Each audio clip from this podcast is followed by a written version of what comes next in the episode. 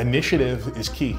Initiative is, is underlooked. Um, you know, it's no longer enough to remain competitive by doing what you're told to do or doing what's expected of you, right? You've got to uh, do above and beyond what's expected of you.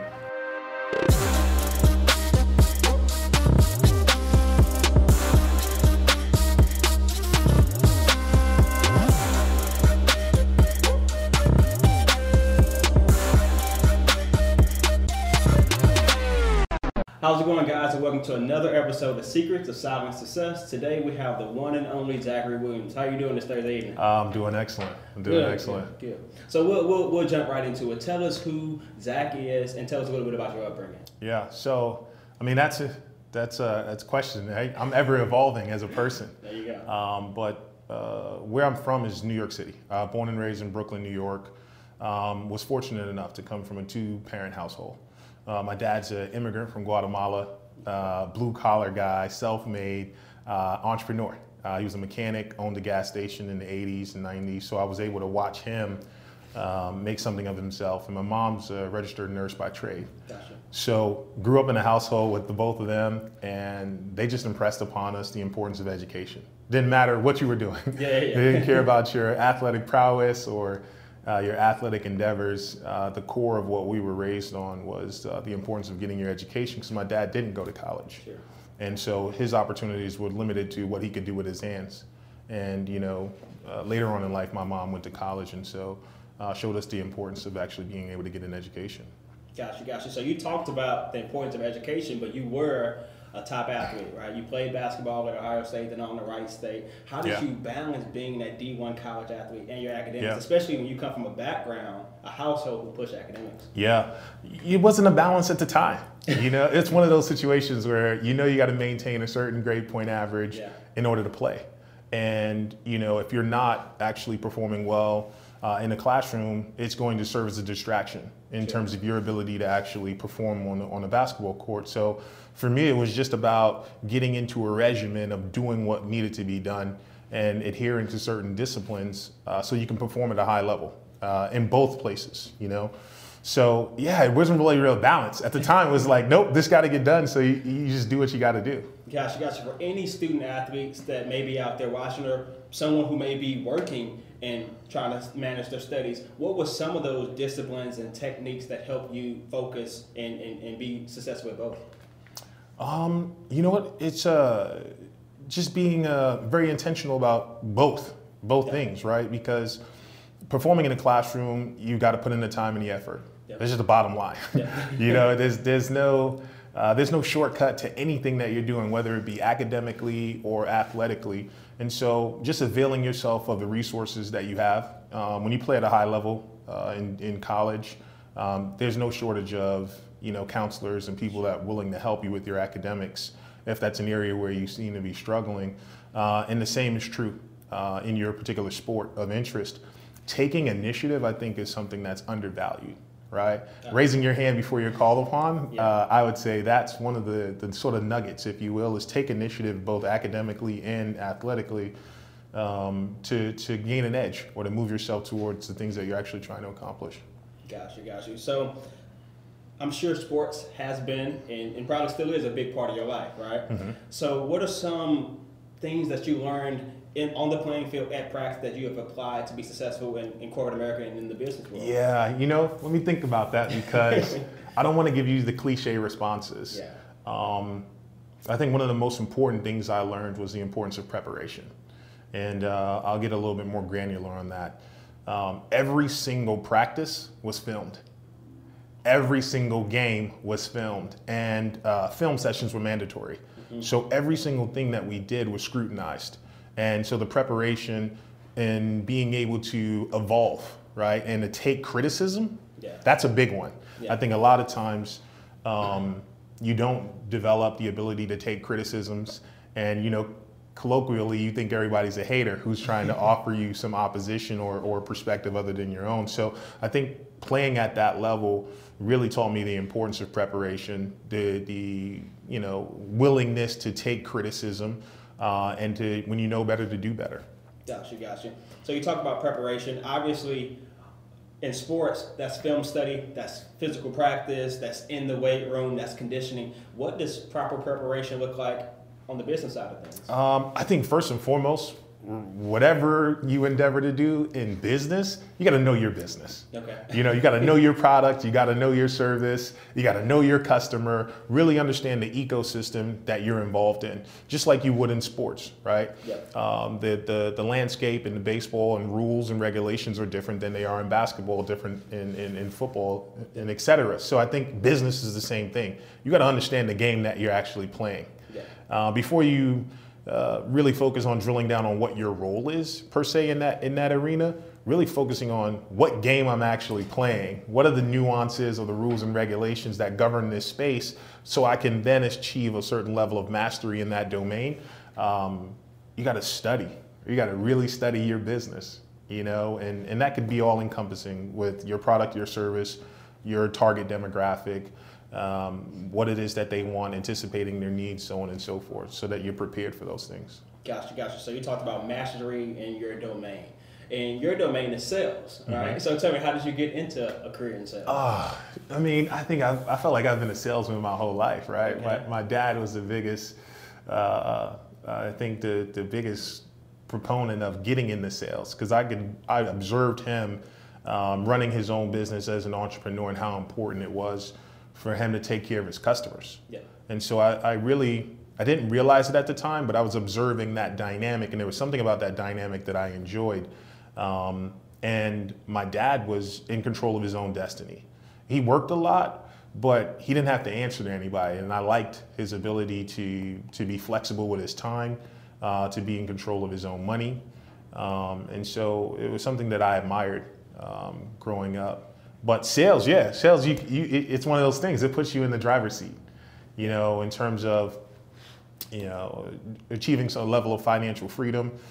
Uh, whatever you put in is what you get out. You go. You know, and I loved, I loved that whole concept of sowing and reaping. And sales is, is, is a perfect, you know, sort of domain for you to actually learn those things in. Gotcha, gotcha, gotcha.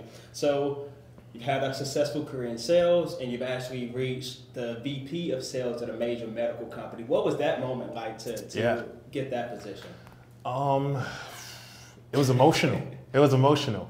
It was emotional. Um, you know, I enjoyed a good cry on the way home um, once I received uh, the title of VP of sales. And, you know, I think more than the title, um, it was about getting to a level and proving to yourself that there was something that you could accomplish.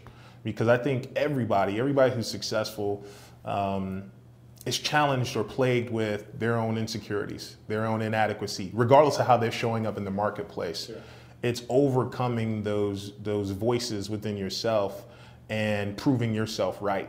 Right? Is feel the fear and do it anyway. So that was a very emotional uh, time for me when I received uh, that that title and all the, the stewardship responsibility that came with that. Um, but no, it was definitely an emotional, very serendipitous time, very nostalgic time for me. Gotcha, gotcha. Now, you talked about the stresses and expectations that, that come with that. Mm-hmm. So, all right, you got that position, but how did you deal with that stress and, and those expectations that came with the position? You know what? The stress is the stress is the stress. I think it's normal. Sure. Um, but I didn't really feel any sort of pressure to perform um, because I realized that it wasn't me doing it on my own. You know, I wouldn't be in the position that I was in if not for the people that uh, I was leading. And if the people, you know, don't feel heard, supported, and appreciated by you, then you're not going to be able to perform anyway. I don't care who you are. And so I learned very early on in my career that the pyramid is actually upside down, right? I'm not at the top of that pyramid. I'm actually at the bottom serving a, group of individuals that I'm trying to mobilize towards a very specific outcome. So I just really focused on inspiring, motivating, and leading the people by example where I could. And, um, you know, I, I was able to benefit from a lot of the things that we were able to accomplish. Gotcha, gotcha. So you talked about being that VP of sales for a major medical company. And you are a black male that was a VP of sales at a major medical company. What did it mean to you as a black male to be in that position? Because a lot of times it's not people that look like you and I that are sitting at those tables. Yeah. So have that opportunity to sit at that table. What did that mean? yeah. I say now in retrospect, um, I have a better appreciation for what I had accomplished at that time. But while I accomplished it, that really wasn't in the forefront of my mind, right?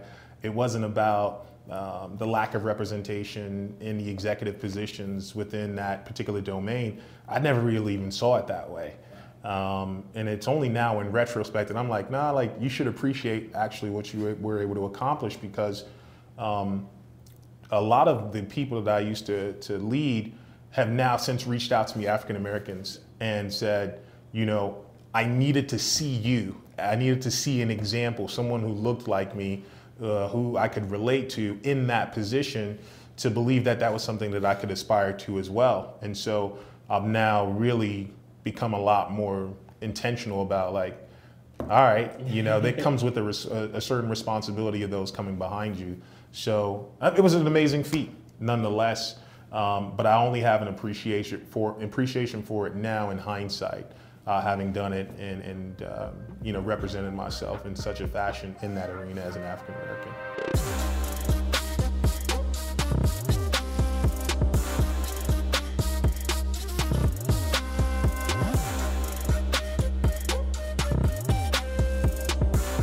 What are three things that you do habitually in the professional realm that you think has aided your success?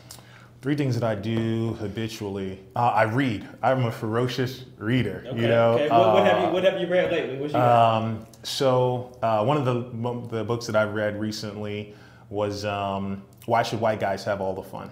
Yep. And yep. that was amazing. That was eye opening because I didn't even know about uh, that book. I'd say working out um, I'm, I'm pretty fanatical when it comes to that. I can almost look at various stages in my life when I'm dialed in uh, to working out and pretty regimented, how that affects how I show up in the workplace. Um, there's a direct correlation to operating suboptimally versus uh, operating at an optimal level um, when I'm locked in in terms of my fitness. Um, so those are those are really two things: reading, uh, working out, and then I say reflection reflection is, is key. You know, the, doing inventory, um, really checking in with myself about where I where I'm at and what's actually going on uh, internally. Because you know, as a leader, when you're stewarding a, a large organization or, or you have people that report to you, um, you want to be careful not to bleed on them. And if you don't take inventory, whatever's going on in the inside of you, you're ultimately going to transfer uh, to your team. So it's, it's important, you know, self care, uh, taking inventory and, and, checking in with yourself and seeing what's going on with you. Uh, because that dictates how you actually show up in the marketplace. Sure, sure. You talk about self care. I think that's important for entrepreneurs, for those in sales, that those who are really grinding out there. Yeah. Um, how did your days look like when you first got into sales? Was it all work and no play? And how do your days look now? How, how do you balance? Yeah. Um, you know what? Uh, when I was really getting after it, it was like I celebrated uh, the lack of sleep. You know, it was 5 a.m. every morning. I started a 5 a.m. club. I had a couple of people who would get up at 5 a.m. and uh, we would hold each other accountable. And so I would really get after it. I'd work out uh, at 5 a.m. I'd be out of the gym by about 6, 6:30. Uh, by about that time, make a shake, shower, check emails. I'd really try to get all of my things off of off off of my checklist before my team got in the office at eight or nine and got up and running, so I could make myself available to solve problems rather than being inundated with all the things that I needed to get done. Um, and then I would burn the candle at both ends, you know, just wow. really uh, work really, really late hours. Um, now, now I value sleep. I go. value sleep. You know, I can't tell you enough how many things that I've been plagued with in terms of problems that I needed to solve that I was that I was able to solve in my sleep just by getting a good night's rest. Wow. Recharging and certain things would sort of rise to the surface that are actually solutions that stay that are in your subconscious that if you would just get some sleep, uh, you'd be able to reapproach that situation with a different perspective, uh, completely recharged, and it can change the trajectory of whatever situation that you're in. So, so when it comes to sales, there's numbers that you have to hit, right? So, yeah. talk to me about goal attainment. What was your strategies? Yeah, I think when you when you have any goal, um, the the key is to um, figure out a couple of things. This is exactly how I'd manage my team, right? So I'd say step number one, right? What is the goal? right? What are we actually trying to accomplish and why? Clarify that. I think um, step two is do you have all of the resources that you need to be successful for the mm-hmm. successful attainment of this goal? Um, three was are we clear on the time horizon? Sure. When this needs to be done. right? um, and uh, once we had established those things, then four was what's the actual plan? What's the actual strategy that we're going to lend ourselves to while in pursuit of this goal? Once you have those sort of four bases covered, you know, unless something unforeseen happens, uh, mm-hmm. you should typically uh, accomplish the goals that you set out to accomplish. Gotcha. So, um, clarifying um, what the goal is, why we're actually trying to accomplish what we're trying to accomplish. Two, do we have the resources that we need? Three, is there an agreeable time horizon yep, yep. upon which we need to accomplish that goal? And do we have a plan or a strategy to get there? Um, and so, you know, hoping and wishing and praying doesn't work in corporate America. you know, you have to produce. Yeah. And so um, those are the four things that I, I typically would employ uh, to make sure that we were successful in hitting our goals. Gotcha, gotcha. So, so once you do hit your goals, once you do produce, as you just said, mm-hmm. then you have this, I guess, I made it moment, or did you have an I made it moment? And if you uh. did, how did other people uh, reflect upon that? Yeah, I, you know, I think I made it is a very relative thing. I've come to understand it as such. Um, my my I made it moment. Um, I was grinding for so many years, and I'll sort of back up a little bit. So as soon as I got out of college, my goal was always to play in the NBA. I did make it to the NBA. I ended up playing basketball professionally over in Europe. Okay. And when I was in Europe, it basically I played uh, professionally over in Europe for five years. So by the time I got back to the United States, I was behind the eight ball. I was about another five or six years behind my graduating class. Okay. And so I felt like I had to really work harder mm-hmm. to catch up or to close the gap, if you will. And so um, man, I didn't do a whole lot of vacationing. Uh, there wasn't a whole lot of drinking taking place. There wasn't a whole lot of going out. Yeah. I was grinding for about 10 years straight. And, um, you know, the goal was to become a millionaire. And, uh, you know, suffice to say, I had that day where, you know, I, I checked that bank balance and I was a single digit millionaire for the first time. Um, that wasn't a version of an I made it moment. Um, but it's relative because you strive all your life to get to a certain point, then you realize like, all right, this new this new found uh, appointment in life comes with a different palette, comes with a different uh, lifestyle, comes with different life experiences. And so you're more expansive in your thinking, as well as the things that you want now. There you go. um, so you know you keep moving the puck or the goalpost, if you will. But yeah, that that was great. That moment with my mom, you know, I hid, I hid it from my family for a couple of months and um, just sort of coming into grips with you know this sort of newfound wealth and what did it actually mean and what was I going to do. Um, but yeah, having that moment with my mom where I was able to uh, open up my bank account and show it to her, and, and uh, you know her crying because she, my mom was one of those people that have always believed in me my whole entire life, and so uh, sharing that experience with her was dope. It was a dope moment for me. Um, you talked a lot about different financial investments and things that you're planning to do. And before the camera started rolling, we were talking about financial literacy, financial independence. What does yeah. that mean uh, for you, but also what does it mean for the African American community and for minorities? You're talking about investing in minority businesses. What is? I didn't even hear the word financial freedom or literacy, so I was out of college, right? Yeah, so yeah, what does yeah. that mean, and, and, and, how are you spreading that message? You know, um, financial literacy. Uh, I'll tell you here, as, as of late, uh, Earn Your Leisure uh, podcast yep. has been huge. It's like a life class yes. Uh, to me and someone um, basically putting certain financial terms in layman's terms. Yep. And um, you know, packaging it up in a way that, I, is palatable. You know, we, because I think the biggest uh, barrier for me in terms of financial literacy in the past has been the lack of trust.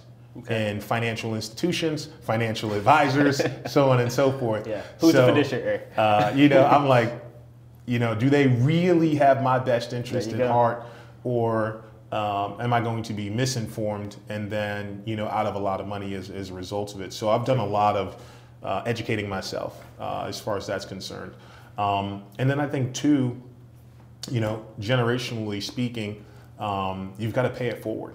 You know, be willing to educate other people on not only your your successes but your mistakes that you've made, right? So they don't have to step on those landmines as well. Gotcha, gotcha. I appreciate your time this evening. Oh, I no, appreciate your time. I, I got I got one more uh, one more question for you. You're the sales guy, right? I'm an entrepreneur, so by default I'm in sales. Mm-hmm. What sales strategies do you have? Sales strategy. Um, no gimmicks, no tactics, no techniques. Um, do everything in the spirit of candor and everything in the spirit of integrity. You know, if you are showing up authentically as yourself, um, I think the four agreements is perfect for anybody getting into sales uh, and life in, in of itself. If you're not familiar with it, right? I've heard it twice in the last two days. I, you know what? Uh, it was one of those things where I'm like, man, I'm, I, I wish I would have wrote that book. You know, because it's be impeccable with your word. Uh, never take anything personally. Never make any assumptions, and always do your best. wow. Like if you just lived your life that way, Yeah, yeah, yeah. right? That's some core yeah, life, yeah. life would actually, the rest would speak for itself. I'd say when you're in sales, um, I learned this lesson early on, and uh, it wasn't about getting something, right? I started out that way, right? I got to get this sale, I got to get this sale, I got to make this sale. Uh, I shifted. There was a paradigm shift that occurred early on where I started realizing the importance of giving giving, right? I just simply had to ascertain what it is that this person needed and wanted and connect the dots to what it is that I was actually offering, Yeah. product or service. Um, so I'd say focus uh, more so on not only just studying your craft, but focusing on your customer, right? Once you figure out what somebody wants and you're in a position to give it to them, you'll always be successful in sales right? But the, the, the I think the gimmicks, the, the tactics, the techniques, and, and sort of this culture of manipulating people or persuading people to do what you want them to do, as opposed to just making room for an equitable exchange, Yep. whereby you help them get what they want. Um, I think once you go into sales with that specific focus in mind, you'll always be successful. Gotcha. Yeah, I think it was Zig Ziglar that said, if you want to get what you want, help enough people get what they want. Correct. That's that. That's Correct. simple. So, uh, simply profound, you There you know? Cool, cool. Cool, man. That's all I had. I appreciate your time. Ah, appreciate your time. Much success and, and, and best of luck to you guys with what you're doing. I'm uh, humbled that you guys thought of me for, for a segment and uh, look forward to seeing you guys' continued success. Absolutely. Appreciate it. Awesome. Take care.